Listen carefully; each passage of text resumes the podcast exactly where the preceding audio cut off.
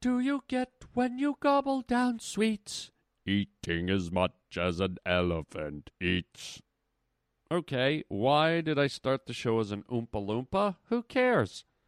We're here. We're all here, nestled in the tent, around the bonfire, inside of a tent. How you doing, folks? Welcome to the Harland Highway. What's up, players?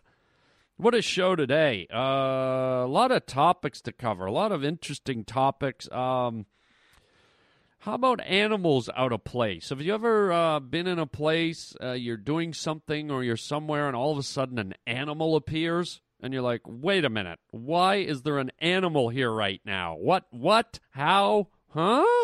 What the huh? So I've got some fun little stories of some out-of-place animals I'm going to share with you. And then homeless people. There's a certain breed of homeless people that are quite dangerous, and I think we've all encountered this breed. And it's a bit of a freak out. We're going to talk about the certain kind of homeless person. And then we've got the Harland Highway question of the day. It's a good one today. I think you'll relate to it. And then Penguin Boy. Wait till you hear. I met Penguin Boy. Unbelievable, charming story here on the Harland Highway. Welcome to the Harland Highway. All right, let's get this sucker going, huh? You're causing a major disturbance on my time. It's the Harland Highway. What's up, brah? If I'm here and you're here, doesn't that make it our time? I have come here to chew bubblegum and kick ass. Am I hallucinating here? Just what in the hell do you think you're doing? You just made a wrong turn onto the Harland Highway. This is your fucking wake-up call, man. You're riding down the Harland Highway with Harland Williams. In 30 seconds, you'll be dead. And I'll blow this place up and be home in time for cornflakes. Let's talk wandering homeless person, okay? And this segment isn't making fun of homeless people, but how many of you have dealt with that roaming homeless guy or girl? Not the homeless person sleeping on the vent or, you know, in the doorway or standing on the street corner or sleeping in a park. There's a certain type of homeless person that's, I don't know if they're at the end of their rope or they're just fearless or they don't care. But there's this one breed of homeless people, persons, individuals. They roam around in traffic. Have you ever experienced these ones that they have no regard for the movement or flow of traffic? And I don't think they're aware of the etiquette of crossing a street or have any regard at all for street lights. I'm sure you've all experienced, you're just driving along, there's no street light around, there's no stop sign, there's no crosswalk. And this homeless guy just goes, well, it's time for me to cross the road. Da da da da da da da da, just walks out. And I don't even think they're praying that everyone stops. I've seen these roaming homeless guys. They don't even look. They're just like, whatever. I got to go from A to B. I'm at A. There's B. Here I go. Da-da-da-da, da-da-da-da-da-da. They just walk right out. Don't even look up. Everyone driving's like, holy God, there's a guy just stepped out into moving traffic. Everyone, like, slows down or slams on their brakes, and this guy doesn't even look up. It's like, da-da-da-da-da-da-da. Wanders across, wrapped in a black and blue sleeping bag that used to be white. Or some kind of ragamuffin blanket. So stained up, looks like he's wrapped in the Shroud of Turin. And, of course, you feel bad. You feel sympathetic to these people. But, boy, oh, boy, they are really putting themselves in danger as well as the public, people driving. Could cause an accident. Imagine if you're the poor person that hits one of these poor guys. I mean, you never want to hit a person, but imagine hitting someone that's so down on their luck and so downtrodden that they You know, they don't even have a home. So I'm just saying, be aware of the wandering homeless guy or girl. Because they don't care. They're like, you ever see an animal that just decides to walk across the road, a deer or a dog, a possum, a raccoon, doodly-doo, da-da-da-da-da-da-da, splat. I mean, that's the mentality of these roamers. They're almost like walkers from The Walking Dead. They're almost zombified. Like, whatever, I'm just going out into the street. Who cares? So keep your eyes peeled for those poor people. And wow. Just wow. The Harland Highway question of the day. And this one kind of deals with traffic, too. It's a weird question. It's a weird question of the day. But do you, when you're driving, okay, and there's no one around, there's no one behind you, you've been driving down a road, you're on the highway, whatever, you've looked in your rearview mirror, it's early in the morning, it's late at night, maybe you just got lucky and it was one of those pockets where you just found a pocket where there was no traffic, nothing behind you. You can't see anything behind you. Are you one of these people that still, regardless that there's no one there, put your turn signal on? Let's say you're coming up to a driveway or a road or a turnoff and no one behind you. No one can see your vehicle. But still you're like, click, click, click, click, click, click, click, click, click, click, click. And if you are one of those people, why the hell are you one of those people? Okay, give me another drink, bartender.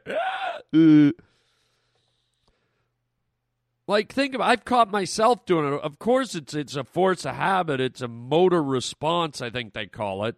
No pun intended. But you feel like a complete idiot once you catch yourself. Happened to me the other day. I'm driving to go get some lunch. I happened to get into one of those pockets where there was no traffic. No one around me. Looked at my, nothing behind me. Coming up on a turn. It wasn't even a traffic light. It was just a turning down a back street. So I could see maybe doing it at a traffic light just in case there's commotion around the traffic light. But no one around. Side street. Click, click, click, click, click. I'm like, who the hell was that for? There's no one behind me. No one needs to know I'm turning right. Nobody cares I'm turning right. I just wasted a bunch of click, click, click, click, click, click, clicks. Maybe my truck only has so many click, click, click, click, clicks. Why did I just waste a whole bunch of click, click, click, click, click, click, clicks? Why do I keep saying click, click, click, click, click, click, click? Why am I doing it? It's annoying. Stop it. Click, click, click, click. Stop it. Click, click, click. Stop it.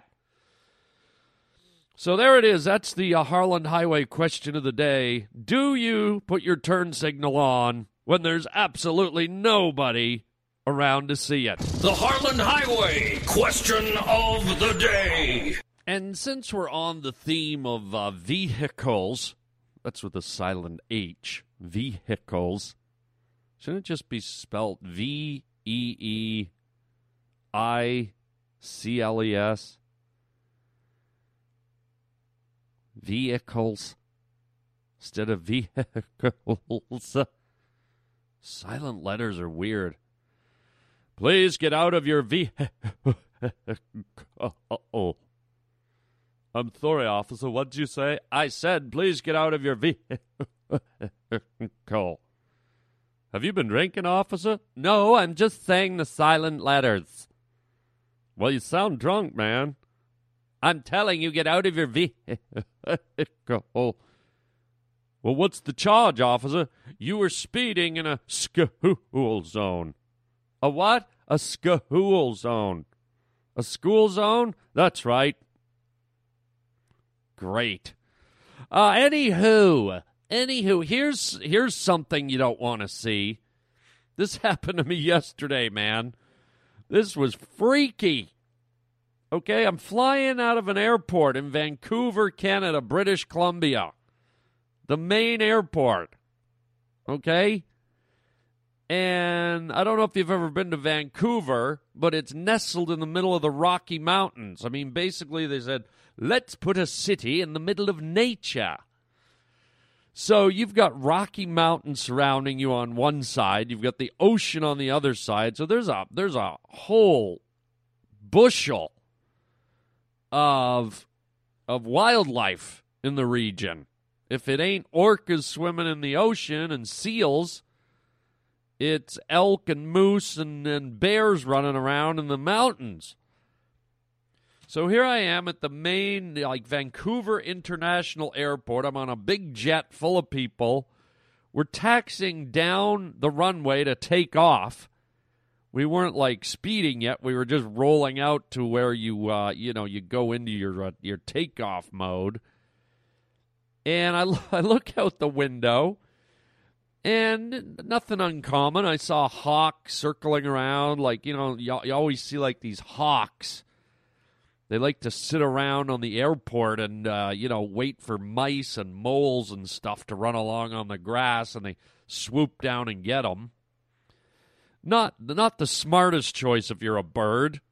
If I'm a bird and I have the whole planet to fly around on, I'm thinking, I don't know, a deserted island in Fiji, as opposed to the 20 acres of land on the planet where giant, steel, monstrous birds with sucking jet engines come in every 3 seconds. Is that really the airspace I want to be navigating? Let's see. I could be in a remote forest in Madagascar looking for mice. Or why don't I go to an international airport and fly around there and take my chances? The mice are so much better when they're covered in a nice layer of DC-9 exhaust. The hell are those hawks thinking? But that wasn't what was weird. Here's where it got weird, man. We're taxiing along the runway. I look out the window, and there's a coyote running beside us. It's running beside the plane, full-blown. This thing's right. You ever see those videos? These horrible videos where there's guys in planes and they're hunting wolves out in the middle of a frozen lake, and they're chasing the wolf from the air with the rifle sticking out, and the wolf's running along the lake trying to outmaneuver a plane, but there's nowhere to hide because it's a frozen lake, so it's just wide open. And these asswads shoot the wolf out in the middle of nowhere like it has a chance, and its tongue's hanging out, and it's running for its life. That's what this was like. I mean, this is a commercial airline going to Los Angeles from one big city to the next. Here's a wild coyote running beside the plane. I'm like, what the hell is this? He's just, running for his life right beside us. And right away, I started thinking of, Captain Sully, that guy in New York. Remember when he was flying over New York and he sucked a flock of Canadian geese through his engine? Right into the jet, and he had to land on the water? And I'm like, great! We're gonna get up to cruising altitude, and there's going to be a sucked coyote in the jet engine. Right? So it's like a raccoon in a blender. There's just all of a sudden we hear these horrible noises, smoke billowing out of engine number 4. All you hear is yip, yip.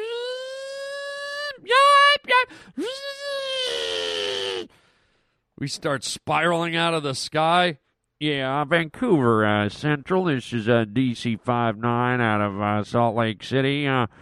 We've just sucked a coyote into engine number 4. We need to make a mayday, mayday. We have a coyote. I mean, what the hell? I got to say, it's a little startling. There's one thing about airports, and when you're out on the tarmac, you don't expect to see anything else. Maybe a vehicle, an official vehicle, a snowplow, airport police. Maybe a seagull, a hawk. When you see a mammal running along your plane, it's like It was almost like a dog chasing a car. I'm like, wait a minute, what? Is this thing seriously like going to start nipping at the tires? It's like, dude, you couldn't find a squirrel. You had to come after a jumbo jet. It was bizarre, man. So luckily we kept driving. We kind of got away, but I'm thinking, you know, that's the type of thing that could possibly cause an accident. Like, what if a plane's coming in for a landing and a coyote runs across the path? What if it got caught up in the wheels and caused something to jam or, you know? Good Lord. Imagine you're the coyote's family. What happened to Clem? Well, he got ran over by a plane. Well, don't planes go in the sky? Yes, but this one was landing. Good Lord. Poor Clem. You know, all the other ones, it's like, you know, they get run over by cars, motorcycles. This guy's definitely got a picture in the Hall of Roadkill fame. Yeah, got hit by the Concorde back in 92. Yeah, that's my Clem. Took one for the team there. First coyote ever to get run over by a commercial airline. God bless him. God bless him. Hope he didn't get hit again on his way up to coyote heaven. God bless him as he's running his way up the stairway to coyote heaven. He gets clipped by a DC-12. Poor little feller. Got killed twice by an airplane. Right? So anyways, man, that's weird. I remember, here's a little story. I remember when I went on safari in Africa a number of years ago. Okay? And we were in kind of a smaller plane, like a small like passenger plane, probably held about 8 people. And we were going into some remote African lodge. And the runway was like a dirt runway right out in the middle of like the African plains.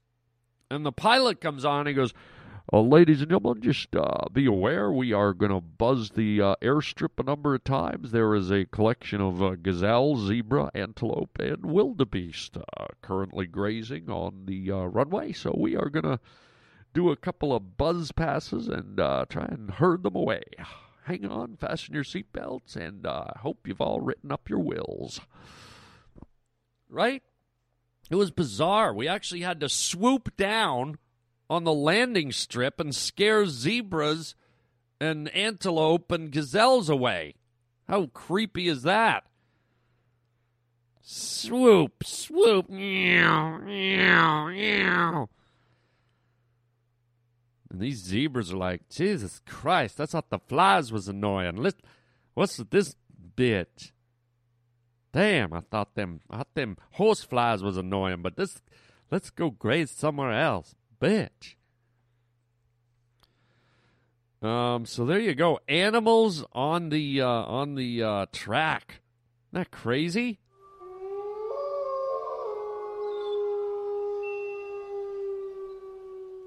Okay, so obviously somehow we got on the theme of animals and nature and critters and technology and, you know, so here, this is another kind of animal-related story, and it's kind of a weird one, but it's a heartwarming one, okay? Before I got on the plane for, you know, the coyote run, as I'm now going to call it, I was waiting in the terminal at the airport. I was waiting at my gate, and this is the weirdest thing.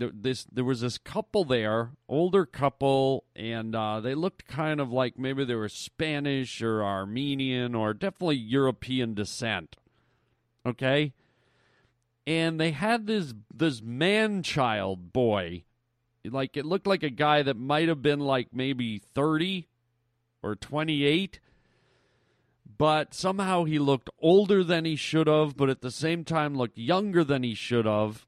And I think he was obviously mentally challenged, okay? He was definitely a mentally challenged kid.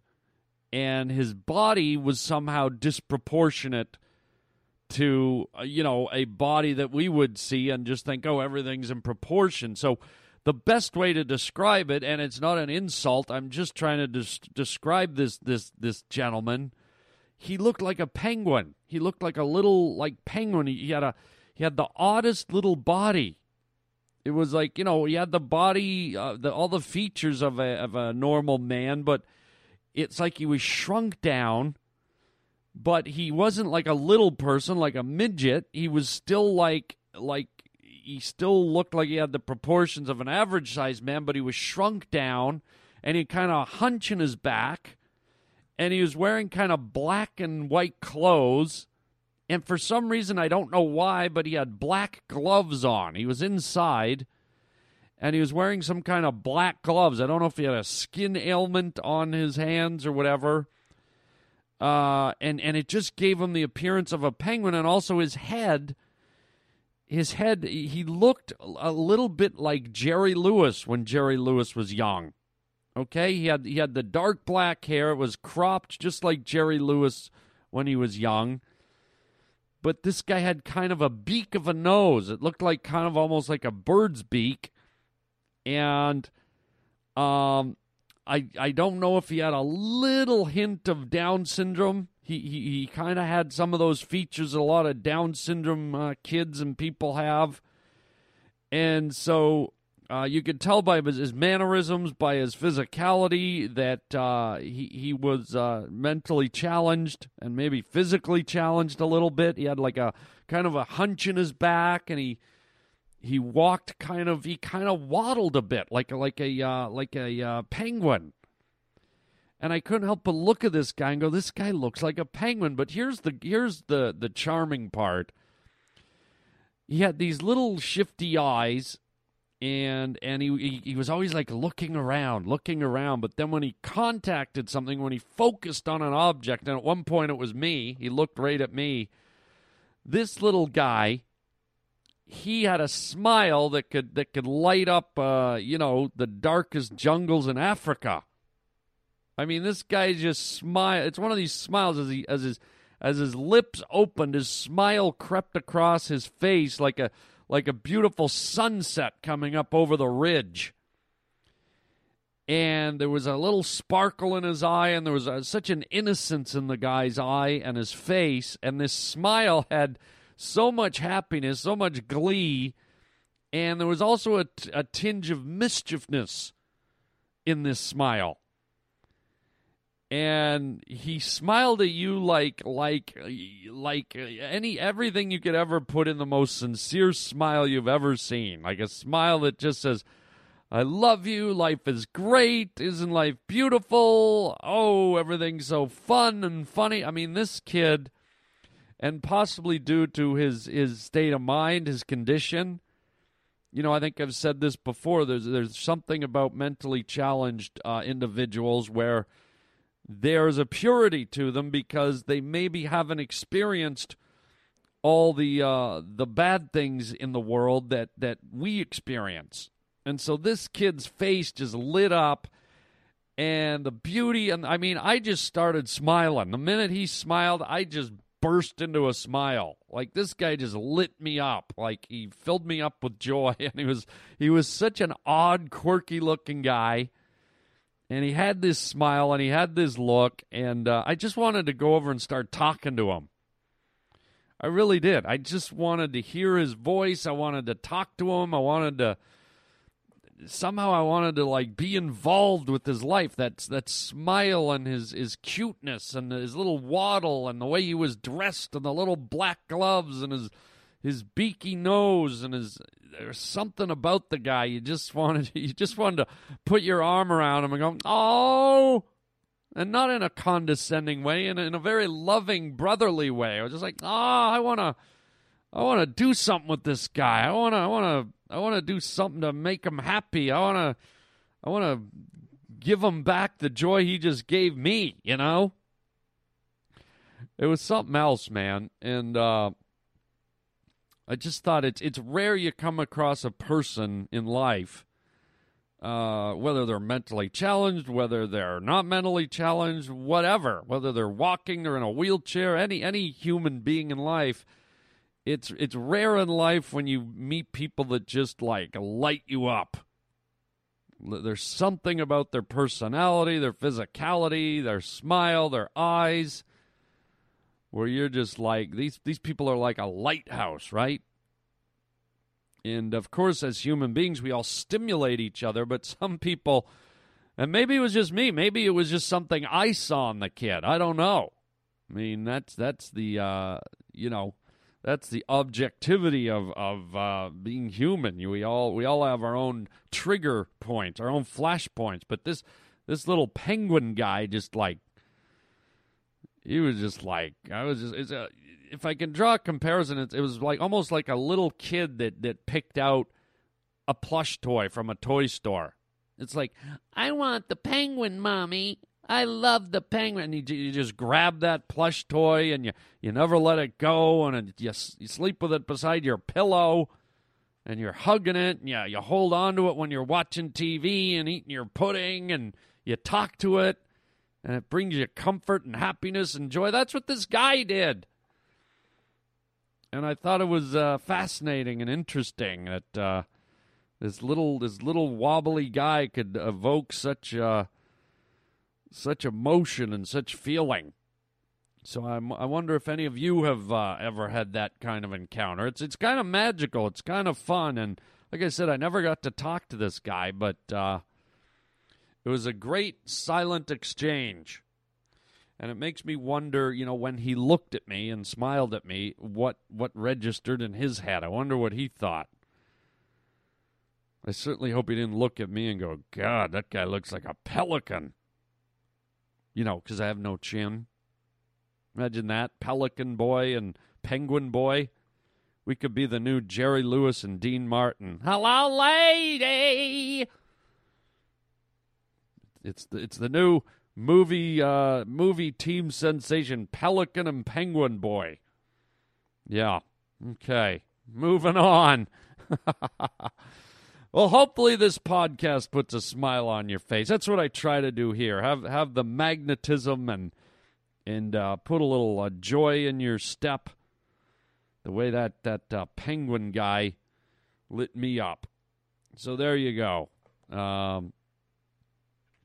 And I think that's a good way to end the show right there. A nice upbeat, positive. There's no coyotes running down the highway, the runway. There's no homeless people wandering into traffic. Okay? There's no zebras or giraffes getting chased off of runways. Just a nice, friendly penguin boy. Some quick reminders to all y'all. Don't forget, folks, my new stand-up comedy special is out. It's just been out a week, and I'm very proud of it. I hope you check it out. And you can catch it at iTunes, or you can order it at Amazon. It's called Harland Williams, A Force of Nature. It's me doing stand-up out in the elements. Most of the reviews have been really good. I got one bad review from a guy that he said there wasn't one funny thing in it, and it was horrible, and everyone should pass on it. And I thought, you know, it's one thing to give a negative review, but it's another thing when in an hour's worth of material, a guy can say he didn't see one funny thing. I don't know if I believe him. And I also find it interesting that, you know, a reviewer can be that negative when you got a guy like me or anyone else who's been delivering laughter to people for over 25 years on the Tonight Show, on Letterman, and movies, on sitcoms. And some guy comes along after 25 years of making billions of people laugh and says you're not funny. Oh, you just want to really put a guy like that up against the wall. I don't let reviews get to me, but that one got to me a little bit. But I don't care. I'm proud of it, and all the other reviews have been really great, and the feedback from you guys has been really great. So I hope you check it out. Harland Williams, Force of Nature on iTunes. Or you can go to Amazon.com and have a hard copy ordered to yourself. By the way, the iTunes one is a digital download, so it's you can either get the audio or you can get the whole video as a digital download. What else is going on? Let's see. Oh, stand-up comedy. Are you ready? My first stand-up gig of the year, folks, on the road, Cleveland, Ohio. Hilarities, Pickwick and Frolic. That will be February 7th to February 9th. Okay? So get your tickets. You can go on my website and get the information, show times, and you can order online and all that stuff. It is going to be awesome. So there you go, February 7th to February 9th. And then the following weekend, Valentine's Day, February 14th to February 16th, I'll be in San Diego at the American Comedy Company. Oh, yeah. It's a great club, man, right downtown in San Diego. Love that club. So if you're down San Diego way, February 14th to the 16th, fantastic, baby.